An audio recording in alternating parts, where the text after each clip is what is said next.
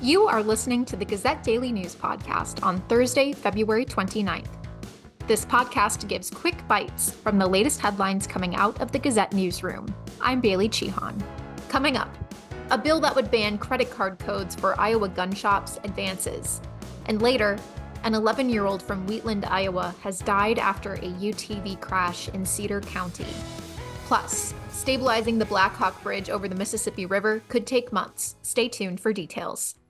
First, an Iowa Senate subcommittee advanced a bill Wednesday, already passed by the House, that bans the use of merchant codes for credit card transactions at gun retailers.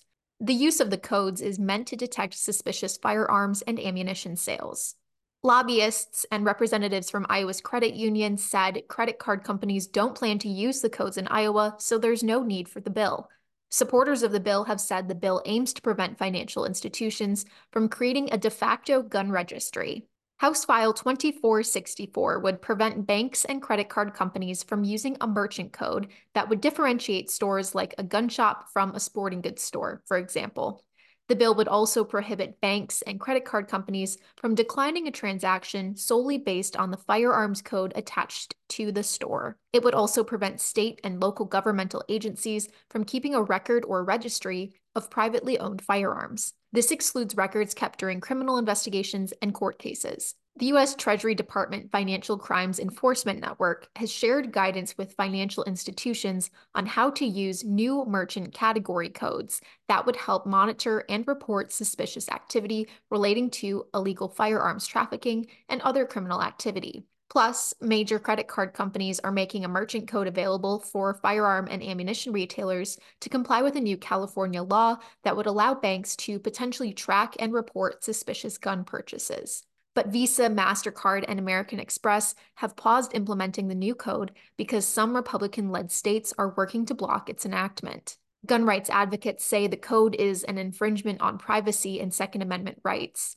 Iowa Firearms Coalition board member and volunteer lobbyist Richard Rogers said, quote, there is a movement to try to identify people who buy firearms or firearms related equipment and to make a judgment, a subjective judgment, on whether that's proper, whether they bought too much, whether they bought the right things or the wrong things. We think this is important to protect privacy. End quote. Lobbyist with the Iowa Credit Union League, Madison Grady, told lawmakers, quote, We just don't see a need for the bill right now. We're not currently storing any of this firearms information, end quote. Grady said representatives from Visa have assured the Credit Union League that the firearm code will only be used in California. Next, a child was killed in a UTV crash in rural Wheatland on Tuesday. According to a crash report from the Iowa State Patrol, the 11 year old passenger in a UTV that was being driven by a 10 year old has died after the driver lost control of the vehicle, causing it to roll. The crash took place on the 2300 block of 210th Street in rural Cedar County. Both children were taken by ambulance to Genesis East Hospital in Davenport, where the 11 year old died. The crash report did not indicate the severity of the other child's injuries or identify the children. Both children were from Wheatland, Iowa. The crash is under investigation by the Iowa State Patrol. Additionally, a woman was killed Tuesday in a house fire in rural Cedar County. The Cedar County Sheriff's Office responded to 117 Hoover Highway around 5 p.m. Tuesday to a report of a house fire. The resident of the home, 77 year old Janet Stafford Bechtold, was found dead.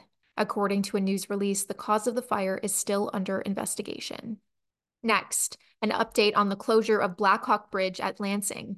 Engineers have determined that there is a quote, slight, end quote, movement in two bridge piers.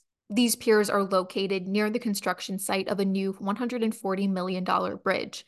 That site is located just 50 feet north of Blackhawk Bridge, and construction is not expected to be completed until the end of 2026. Blackhawk Bridge has been closed since movement was found Sunday, and now it could take up to two months to stabilize it. The Iowa DOT estimates that about 2,200 people use the Blackhawk Bridge to cross the Mississippi daily. Now, the Iowa DOT is working on, quote, alternative transportation options for those who rely on the bridge, end quote, but no additional details were provided. The Iowa DOT said that work to stabilize the two bridge piers is already underway, but the bridge will not reopen until it is deemed safe.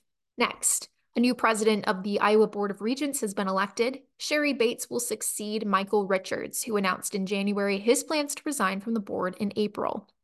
Richards served as president for seven of his eight years on the board. On Wednesday, Bates was selected unanimously by board members to fill the spot.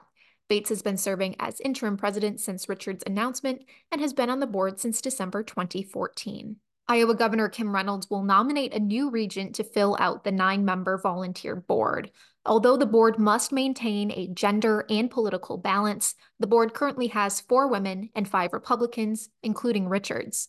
Bates identifies among the three independents on the board, with Regent Nancy Dunkel as the sole Democrat. Reynolds can choose either a man or a woman of any political affiliation. As always, you can find a link to each of the stories featured in today's episode in this episode's description or at thegazette.com. Finally, let's take a look at today's weather in Cedar Rapids. Today will be sunny with a high of 51 degrees and a low of 31 degrees. Tomorrow will also be sunny. Expect a high of 55 degrees and a low of 34 degrees. Thank you for listening to the Gazette Daily News Podcast. Stay up to date with the latest news from Eastern Iowa at thegazette.com. I'm Bailey Cichon.